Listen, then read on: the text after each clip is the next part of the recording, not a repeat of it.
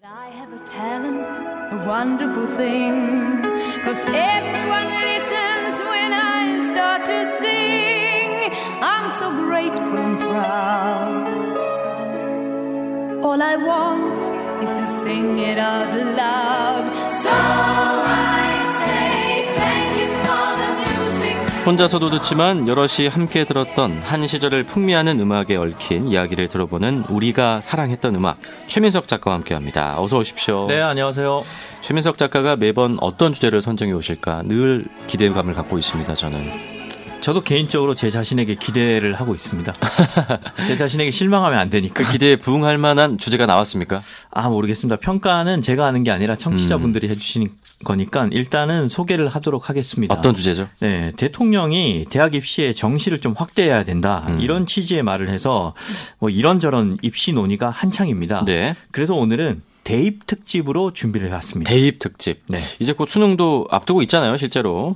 그렇죠. 시험이 언급된 노래가 있습니까? 몇 곡 있는 것 같긴 한데. 네, 저 개인적으로는 가장 먼저 떠오른 곡이 이 곡이었습니다.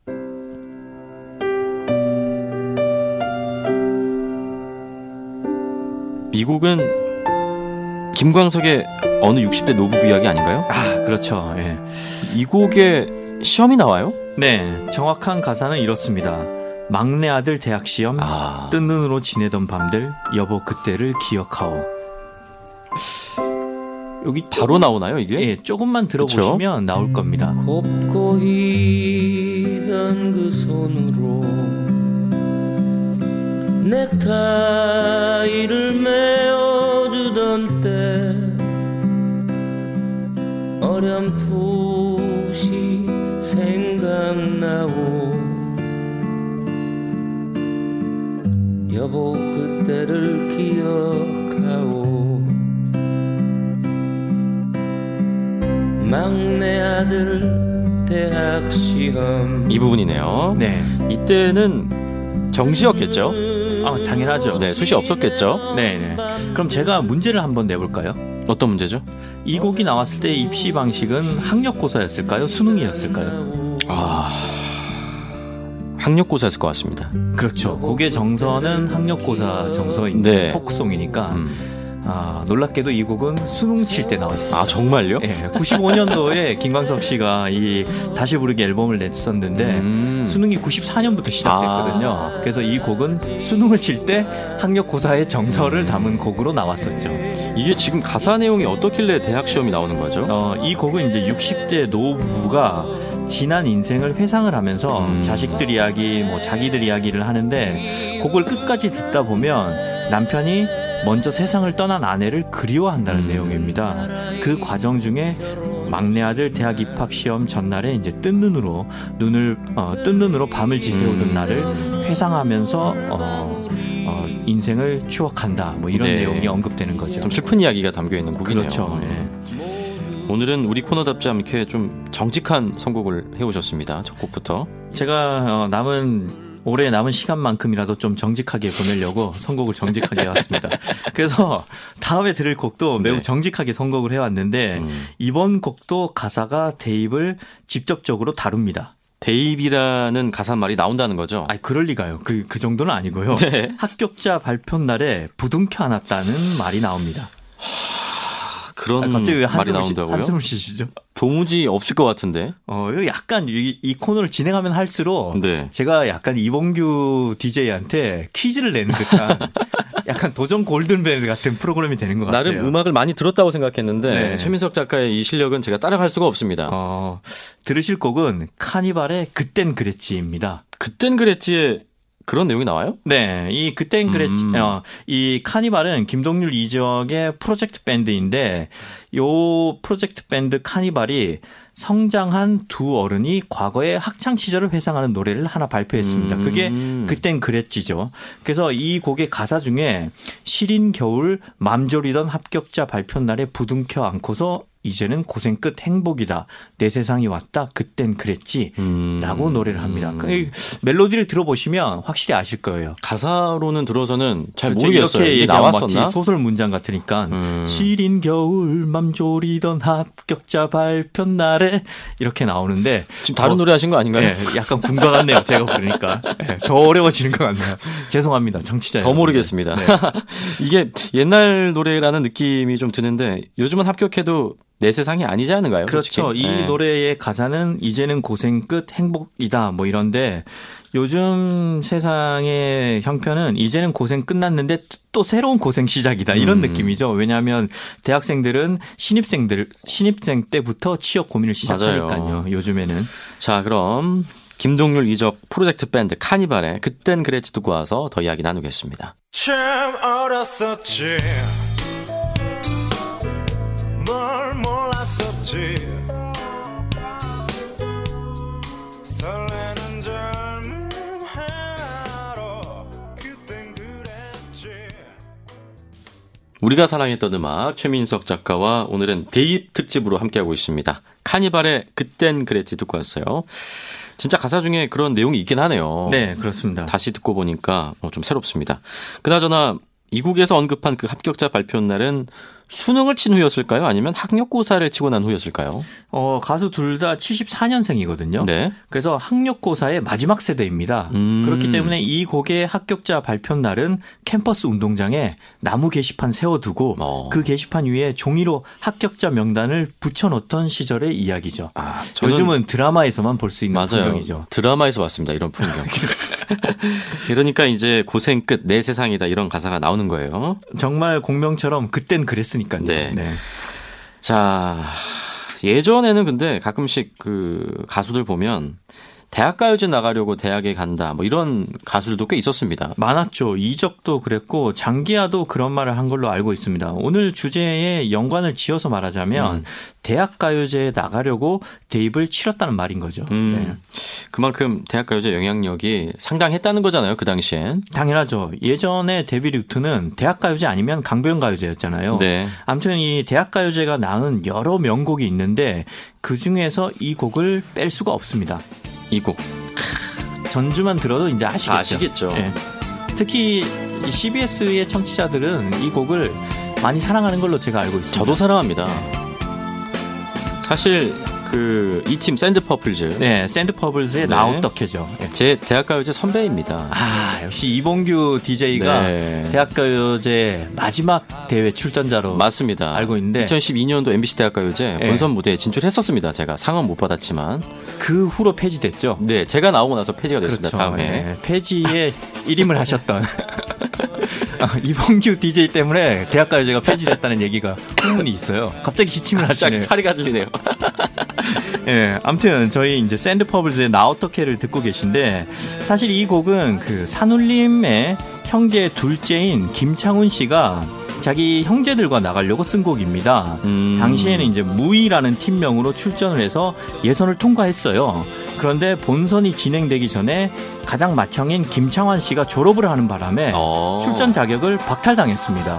그래서 자기가 속한 서울대 농대 밴드인 샌드페블즈 후배들한테 음. 이 곡을 부르도록 허락을 해줬고 그래서 이 곡이 제1회 77년 대학가요제 대상곡이 된 거죠. 아 그렇군요. 네. 그래서 이후에 김창훈 씨는 자신들의 형제들과 함께 산울림 2집, 어, 산울림 2집 앨범에 이 곡을 수록해서 재발표를 했죠. 아직도 여러 후배에서 리메이크 되고 있잖아요. 이 곡은. 어, 뭐 후배들뿐만 아니라 김창완 씨도 요즘 왕성하게 부르고 있습니다. 얼마 네. 전에 제가 김창완 밴드 공연 에 갔었는데 공연 클라이맥스 때 나 어떡해 이 곡을 어. 부르더라고요. 이 곡을 부르니까 앉아 있던 관객들이 다 일어나서 박수를 치면서 음. 요즘 말로 떼창을 하더라고요. 여전히 사랑받는 곡입니다. 네, 그래서 김창완 씨가 이 곡을 끝내고 웃으면서 짧게 멘트 하더라고요.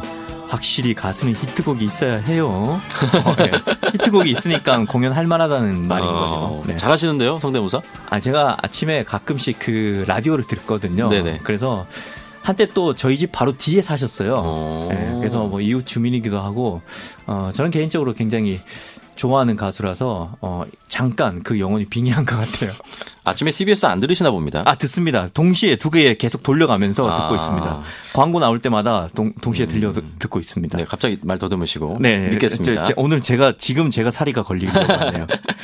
자, 그나저나 좀 뭐 정시 수시 요새 뭐 말이 많은데 정시가 확대되면 좀 어떻게 될 거라 보십니까?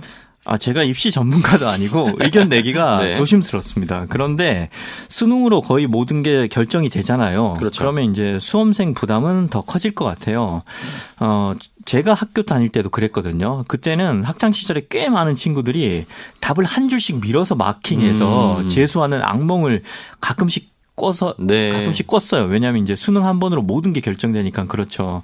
아무튼 뭐 부담은 커지겠지만 뭐 잘 이겨내길 바랍니다. 네. 그리고 또 다 열심히 노력해서 대학 가면 이제 어, 못 해봤던 연애 한번 해봐야지라는 상상을 하죠. 그렇죠. 네. 여기에 관해서 유희열 씨가 라디오 DJ를 할 때 한 유명한 말이 있습니다. 어떤 말이죠? 안 생겨요. 안 생겨요. 예, 유희열이 2008년에 라디오 천국 DJ를 할 때 설민주라는 청취자가 보낸 사연을 낭독했는데 그게 약간 레전드 사연이 됐죠. 이런 겁니다. 어릴 때 성인 되고 대학 가면 생길 것 같았는데 안 생겼죠. 다 아시잖아요. 안 생겨요. 네. 발렌타인 데, 발렌타인 전날 기대 좀 하셨죠? 뭐 좀 얻어 드셨나요? 화이트데이 때는요. 아시잖아요. 안 생겨요. 뭐 이런 식이었죠. 네. 그래서 결국 안 생길 사람은 뭘 해도 안 생긴다는 말이죠. 우리 최민석 작가는 대학 다닐 때 생길 사람이었습니까? 안 생길 사람이었습니까? 저는 안 생길 사람이었는데 네. 어떻게 하다 보니까 생겼습니다. 지금 그분이 아 아니죠. 그, 예. 그런 말씀 죄송합니다. 예, 이 방송 중에 자꾸 DJ의 권력으로 그런 질문을 해서 저를 난처하게 만들지 네. 마십시오. 예. 죄송합니다. 저는 대학 다닐 때부터 지금의 아내를 만나올 걸 꿈꿨습니다. 아, 정리가 안 된 것 같은데. 그럼 알겠습니다. 어, 그래도 뭐 이런 시 결국 안 생길 사람은 뭐래도 안 생긴다는 말 아니겠습니까? 예, 조금 비관적이긴 한데 네. 뭐 그래도 어쩌겠습니까? 그게 인생인 것을요. 예, 음. 받아들이면 편합니다. 받아들이면 편하다고요? 네. 편할 수가 있습니까? 어, 왜냐하면 어차피 기대를 안 음. 하면 실망할 일이 없잖아요. 그러다가 생기면 너무 고맙고 그만큼 상대에게 더 잘해주게 되는 거죠. 네. 아무튼 어, 이런 정서가 담긴 곡이 있습니다. 아, 이런 정사 당연히 곡이 있다. 예. 그 힘든 대입을 치르고 대학에 가봐야 그래서 짝사랑한 사람이 학교에 놀러 와봐야 네. 우리 둘이 연인처럼 보인다고 누군가가 말해줘봐야 결국은 안 생긴다는 노래. 너무 비관적인 노래네요, 이게. 예. 유열 씨가 약간 그래요. 그래서 나는, 어, 나는 그냥 언제까지나 너에게 좋은 사람인 채로 남는다는 노래. 아. 그래서 제일 슬프고 듣기 싫은 대사를 듣게 된다는 노래. 오빠는 참 좋은 사람이야. 요런 대사를 듣게 된다는 노래. 아, 이게 또 이렇게 연결됩니다. 예, 잔인한 유열이 만든 노래, 대학 가봐야 별 볼 일 없다는 진실을 다룬 노래, 토이의 좋은 사람을 마지막 곡으로 들으면서 저는 이제 어. 퇴장하려고 합니다. 제가 좋은 사람은 이런 내용인지 전혀 몰랐습니다. 아 가사를 시- 염두에 안 두, 멜로디만 안 항상 두고 듣다 보니까 들으셨군요. 예, 이거 약간 그 프로포즈 같은 건 줄 알았거든요. 아닙니다. 어, 주변에서 오빠 참 좋은 사람이야 이 음. 말은 결국은 우리 둘은 될 그렇죠. 가능성이 없다는 거거든요. 그렇죠, 그렇죠. 그 비정한 진실을 다룬 노래가 바로 아, 좋은 사람입니다. 이면이 또 숨겨져 예, 있었네요. 썸 타는 사람한테 좋은 사람이라는 얘기 들으면 어, made 될 확률이 거죠? 없는 겁니다. 예, 예, 제로인 예. 겁니다. 토이의 좋은 사람 김형중이 같이 부르는 거죠. 네, 김형중이 불렀습니다. 네. 아, 이곡 김영중의 버전으로 전해드리면서 이 시간 마치겠습니다. 지금까지 사랑했던 음악, 우리가 사랑했던 음악 최민석 작가였습니다. 고맙습니다. 고맙습니다.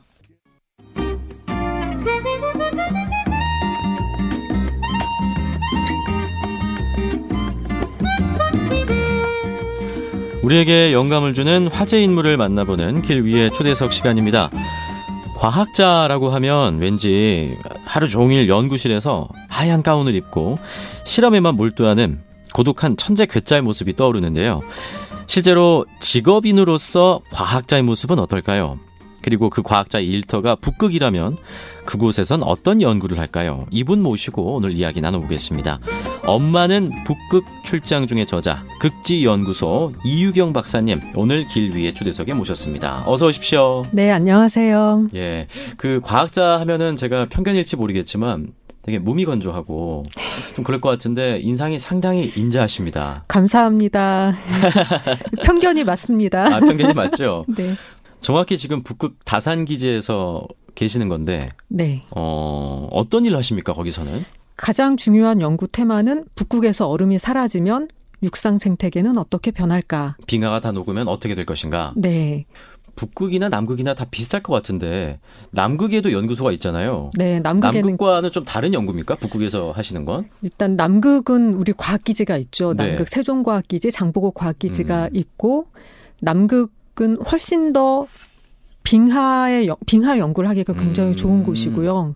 그리고 우주 관측하기도 매우 좋은 곳이고 네.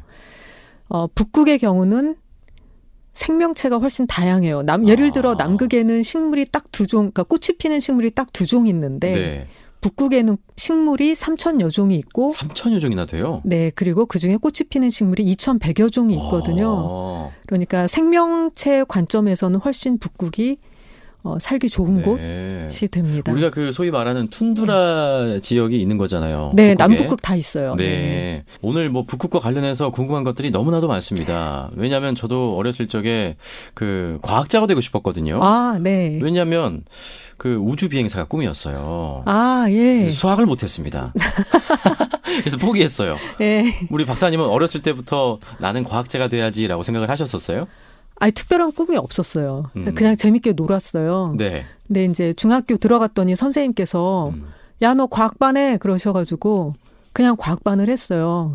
수동적으로 사셨네요. 그때. 네, 그러니까 별 생각이 네. 없잖아요. 근데 며칠 뒤에 또 음악 선생님께서 음. 야, 너 합창반 하면 좋겠다. 네. 그러셨는데 저 선생님 제가 과학반을 먼저 해서요. 그래가지고 못했어요. 그러니까 근데 그 대학 시절에 떠난 채집 여행 때 운명적으로 만난 해조류에 뭐 반하셨다는 아. 얘기 들었습니다. 네.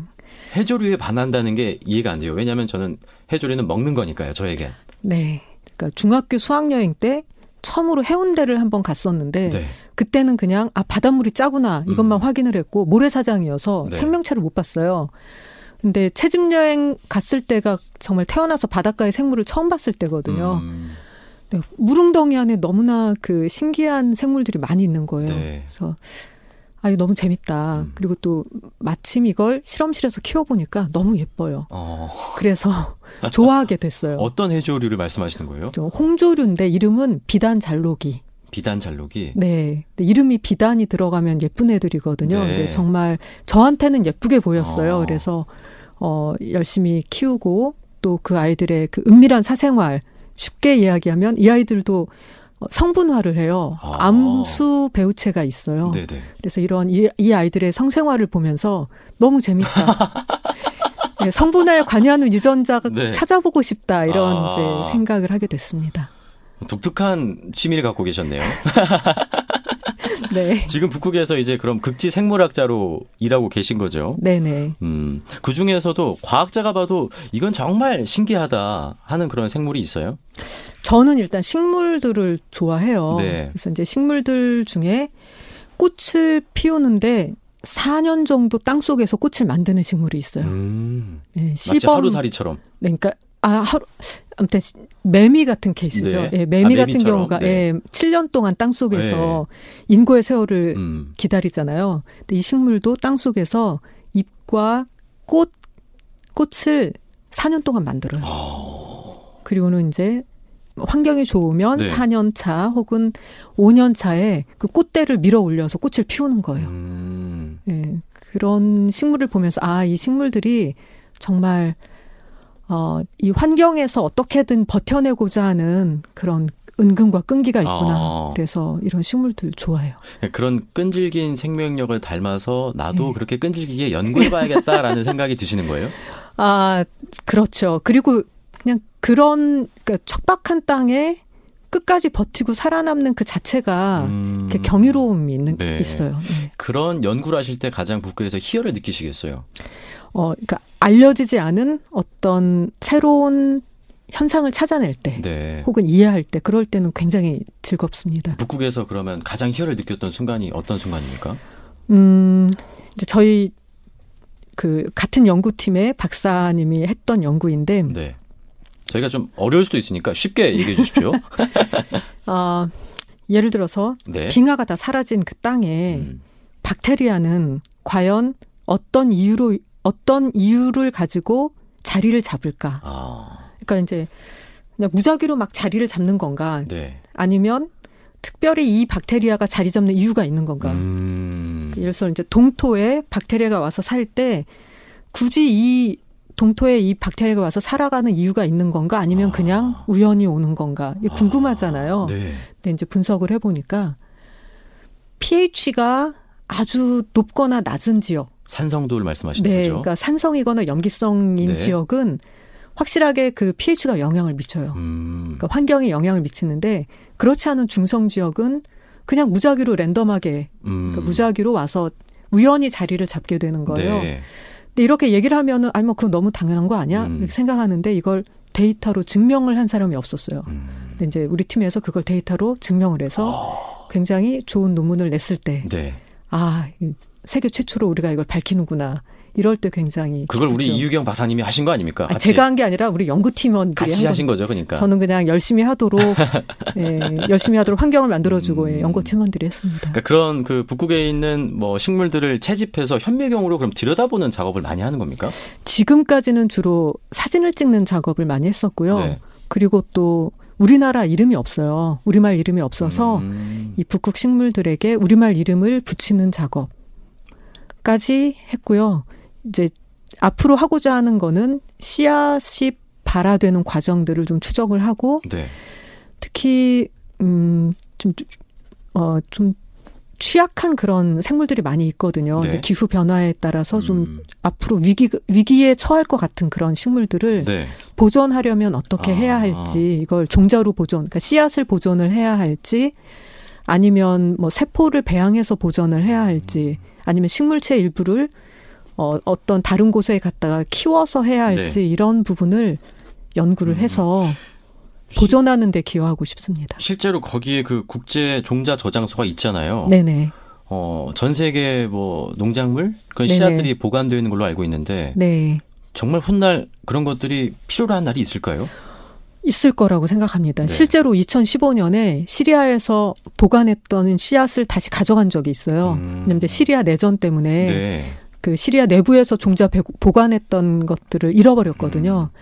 그래서 다시 분양을 받아갔는데 만약에 이거 보관을 안 해놨었다면 네. 이 종자들은 영원히 잃어버렸을 수도 있거든요. 아. 네. 흔히 생각하면 북극에서 가장 힘든 게 이제 저 같은 일반인은 추위일 것 같은데 맞습니까? 아 그렇게까지 춥진 않습니다. 우리나라 겨울과 비슷합니다. 왜냐하면 이제 여름에 네. 가니까. 네. 아. 뭐 그러면 가장 힘들게 하는 게 뭐예요? 저는 화장실 갈 수 없는 것과 음. 그다음에 모기떼. 모기 때? 네, 북극에 모기가 굉장히 많아요. 물론 오. 이제 다산과 기지는 섬이어서 그쪽은 없었는데 네. 알래스카나 캐나다 북부 이런 곳은 정말 새까맣게 때로 막 몰려들어요. 네. 그래서 밥 먹을 때도 점심에 밥 먹을 때도 가만히 앉아서 못 먹고 어. 이렇게 모기를 쫓으면서 걸어 다니면서 막 먹고. 그것도 기후 변화와 관련이 있는 겁니까? 혹시? 아니요, 원래 그곳에 잘 살고 있는 음. 그런 네 모기들이 있습니다. 화장실은 뭐 왜 그런 거죠? 화장실이 이제 자연 환경에 없죠. 네. 그렇기 때문에 물론 이제 자연으로 보낼 수도 있지만 가능하면 훼손을 안 하려고 이제 가기 전에 네. 전날부터 식이 조절을 하고 음. 그리고 이제 나가서도 물을 조금씩 먹고 빨리 일을 하고 이제 돌아올 때까지 가능한 한 참거든요.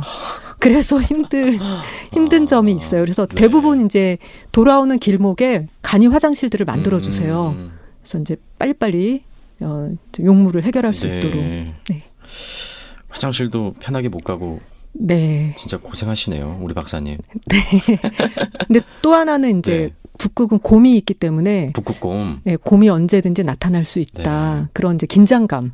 우리가 알고. 있는 그런 어, 친절한 동물은 아니잖아요. 맹수잖아요. 그렇죠. 네. 그리고 굉장히 달리기를 잘해서 음. 어 100m 10초 이내에 주파하거든요. 그럼 실제로 다니실 때 이렇게 총을 휴대하고 계시겠습니다. 네, 항상 총 들고 다녀야 하고 음. 저도 사격 훈련 받고 총 가지고 다녀 어, 다녔습니다. 출장 다니기 전에 네. 사격 훈련도 받으시고. 네, 그러니까 이제 어. 다산 과학기지에 도착하면 네. 사격 훈련을 받고 그리고 총기를 빌리고 음. 그리고는 밖으로 나갈 수가 있어요. 네. 그래서 이렇게 보통 이제 돌아가면서 망을 보는데 음. 망을 볼 때 뭔가 이렇게 흰색의 물체가 있다. 그러면 갑자기 이렇게 마음이 어 뭐지 움직이나 안 움직이나 막 이러면서 네. 이제 보게 되고 긴장하게 되고. 근데 실제로 그곳에 이제 여러 번 가셨으니까 좀 체감하십니까? 북극곰의 개체수가 뭐 줄어든다는 것? 어 제가 직접 알기는 좀 어렵고요. 근데 네. 이제 데이터로 볼 때는 어 확실히 줄어들고 있다. 음. 예, 그거는 맞습니다. 그리고 몸무게가 또 줄어들고 있다. 음. 네. 기후 변화도 실제로 수차례 가셨을 테니까 네. 그 느껴지시나요? 아, 우리가 이제 빙하가 사라진 지역을 연구한다고 그랬잖아요. 네. 그래서 로벤 빙하라는 곳 앞에서 연구를 하는데 빙하가 실제로 매년 20m씩 뒤로 가요. 음. 사라지고 있어요. 네. 그래서 저희가 120년 전부터 뭐 50년 전, 뭐 30년 전 이런 사진들을 다 외국 그. 기주로부터 받아가지고 데이터를 비교해 보면 거의 2km가 사라졌어요. 아. 그래서 상당히 많은 넓은 지역의 빙하가 없어지고 있다. 실제로 녹고 있다. 그 툰드라 지대에 있는 그 식물들에게도 영향을 끼치겠습니다. 네, 그 최근에 이제 툰드라 지역에 원래는 나무들이 많이 안 자라는데 네. 어, 우리가 나무라고 부르는 게 두 가지가 있거든요. 이렇게 가운데 줄기가 있고 가지를 뻗는 소나무 같은 나무. 네. 그리고 개나리나 진달래처럼 목본이긴 한데 굉장히 키가 작고 이렇게 덤불처럼 보이는 음. 그런 관목이 있는데요. 툰드라에도 관목은 조금씩 자라요. 그러니까 큰 소나무 같은 나무는 없지만 네. 그래서 그 관목이 자라는 지역이 넓어지고 있다. 아. 관목이 북상하고 있다. 그런 어, 데이터가 있고, 온도가 올라가고 있다는 거죠, 그러니까. 네, 온도가 올라가고 있기 음. 때문에 또 하나는 강수량이 지역마다 변하고 있어요. 그래서 네. 강수량이 증가하는 곳은 식물이 더 잘 자라고 있다.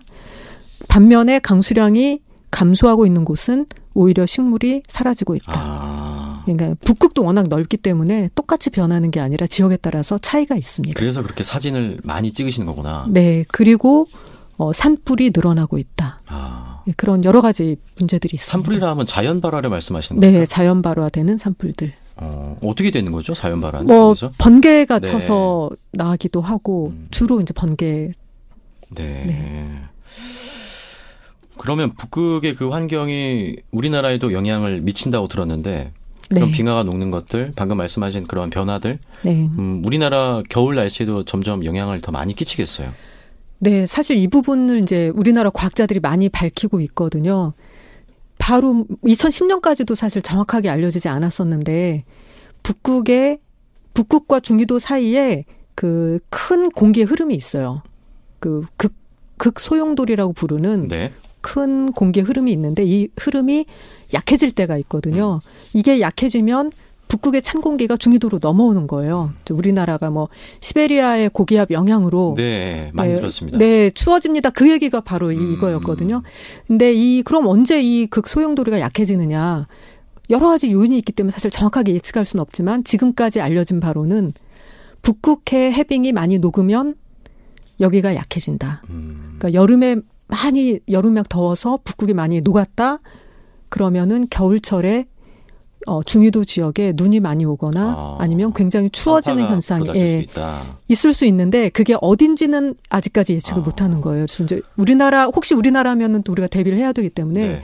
그걸 예측하려는 연구를 현재 많이 진행하고 있습니다. 그럼 실제로 우리나라에서 앞으로 미래 겨울이 더 추워질 가능성이 상당히 높다는 말씀으로도 들립니다. 어 항상 추워지는 건 아니지만 네. 심한 기상 이변을 겪을 가능성은 음. 높아진다. 네. 자, 북극의 다산기지 극지연구소에서 생물학자로 연구 활동을 하고 계시는 이유경 박사와 이야기 나눠보고 있습니다. 이런 것도 궁금해요. 우리 그 북극 기지에 계시는 분들은 또 네. 과학자니까 저도 이제 아나운서로서 직업병이 있는데 그 과학자들도 직업병 같은 게 있습니까? 저희는 이제 뭐든지 막 좀 확인해 보는 직업병 이게 맞는가 데이터가 확실한가 음. 그런 거를 좀 꼼꼼하게 따져보는 그런 직업병이 있어요. 그리고 설거지할 때도 마음속에서 저절로 숫자가 세워져요. 하나, 둘, 셋, 넷 내가 몇 번 헹궜는가. 그래서 한 뭐 열 번? 막 이런 식으로. 정말요? 예, 왜냐면 이게 실험기구가 오염되면은 그 잘 안 나오니까. 아. 근데 지금은 많이 줄여서 다섯 번으로 줄였어요. 근데 처음에는 정말 열 번씩. 이게 아. 저절로 그렇게 되더라고요. 머릿속에서 이렇게 예, 때 저절로 이제 돌아가는 둘, 거예요. 셋, 하나, 넷. 둘, 셋, 넷. 예. 이제 빨래를 걸어도, 널어도 이렇게 짝을 꼭 맞춰서 이렇게 어. 예, 구분을 꼭 잘 해놔야 마음이 편안하고 네, 그런 점이 있습니다. 집 정리 정도는 정말 잘하시겠어요. 아, 꼭 그런 건 아니지만. 북극 식물 중에 지금까지 본 것 중에 가장 감탄스러운 생명체는 어떤 거였나요?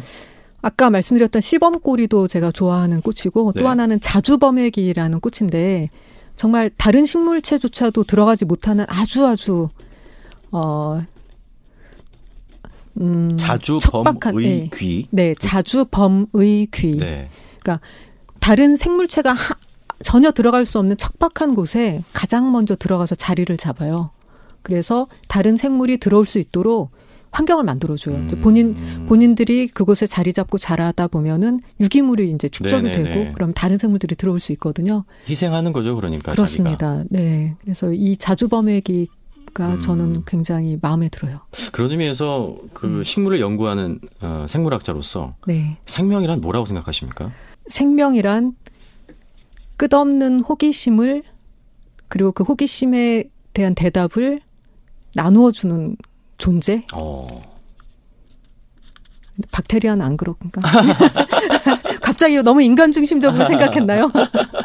네. 그 북극에서는 그럼 새순이 언제쯤 올라옵니까? 어, 6월 말, 빠른 건 6월 말?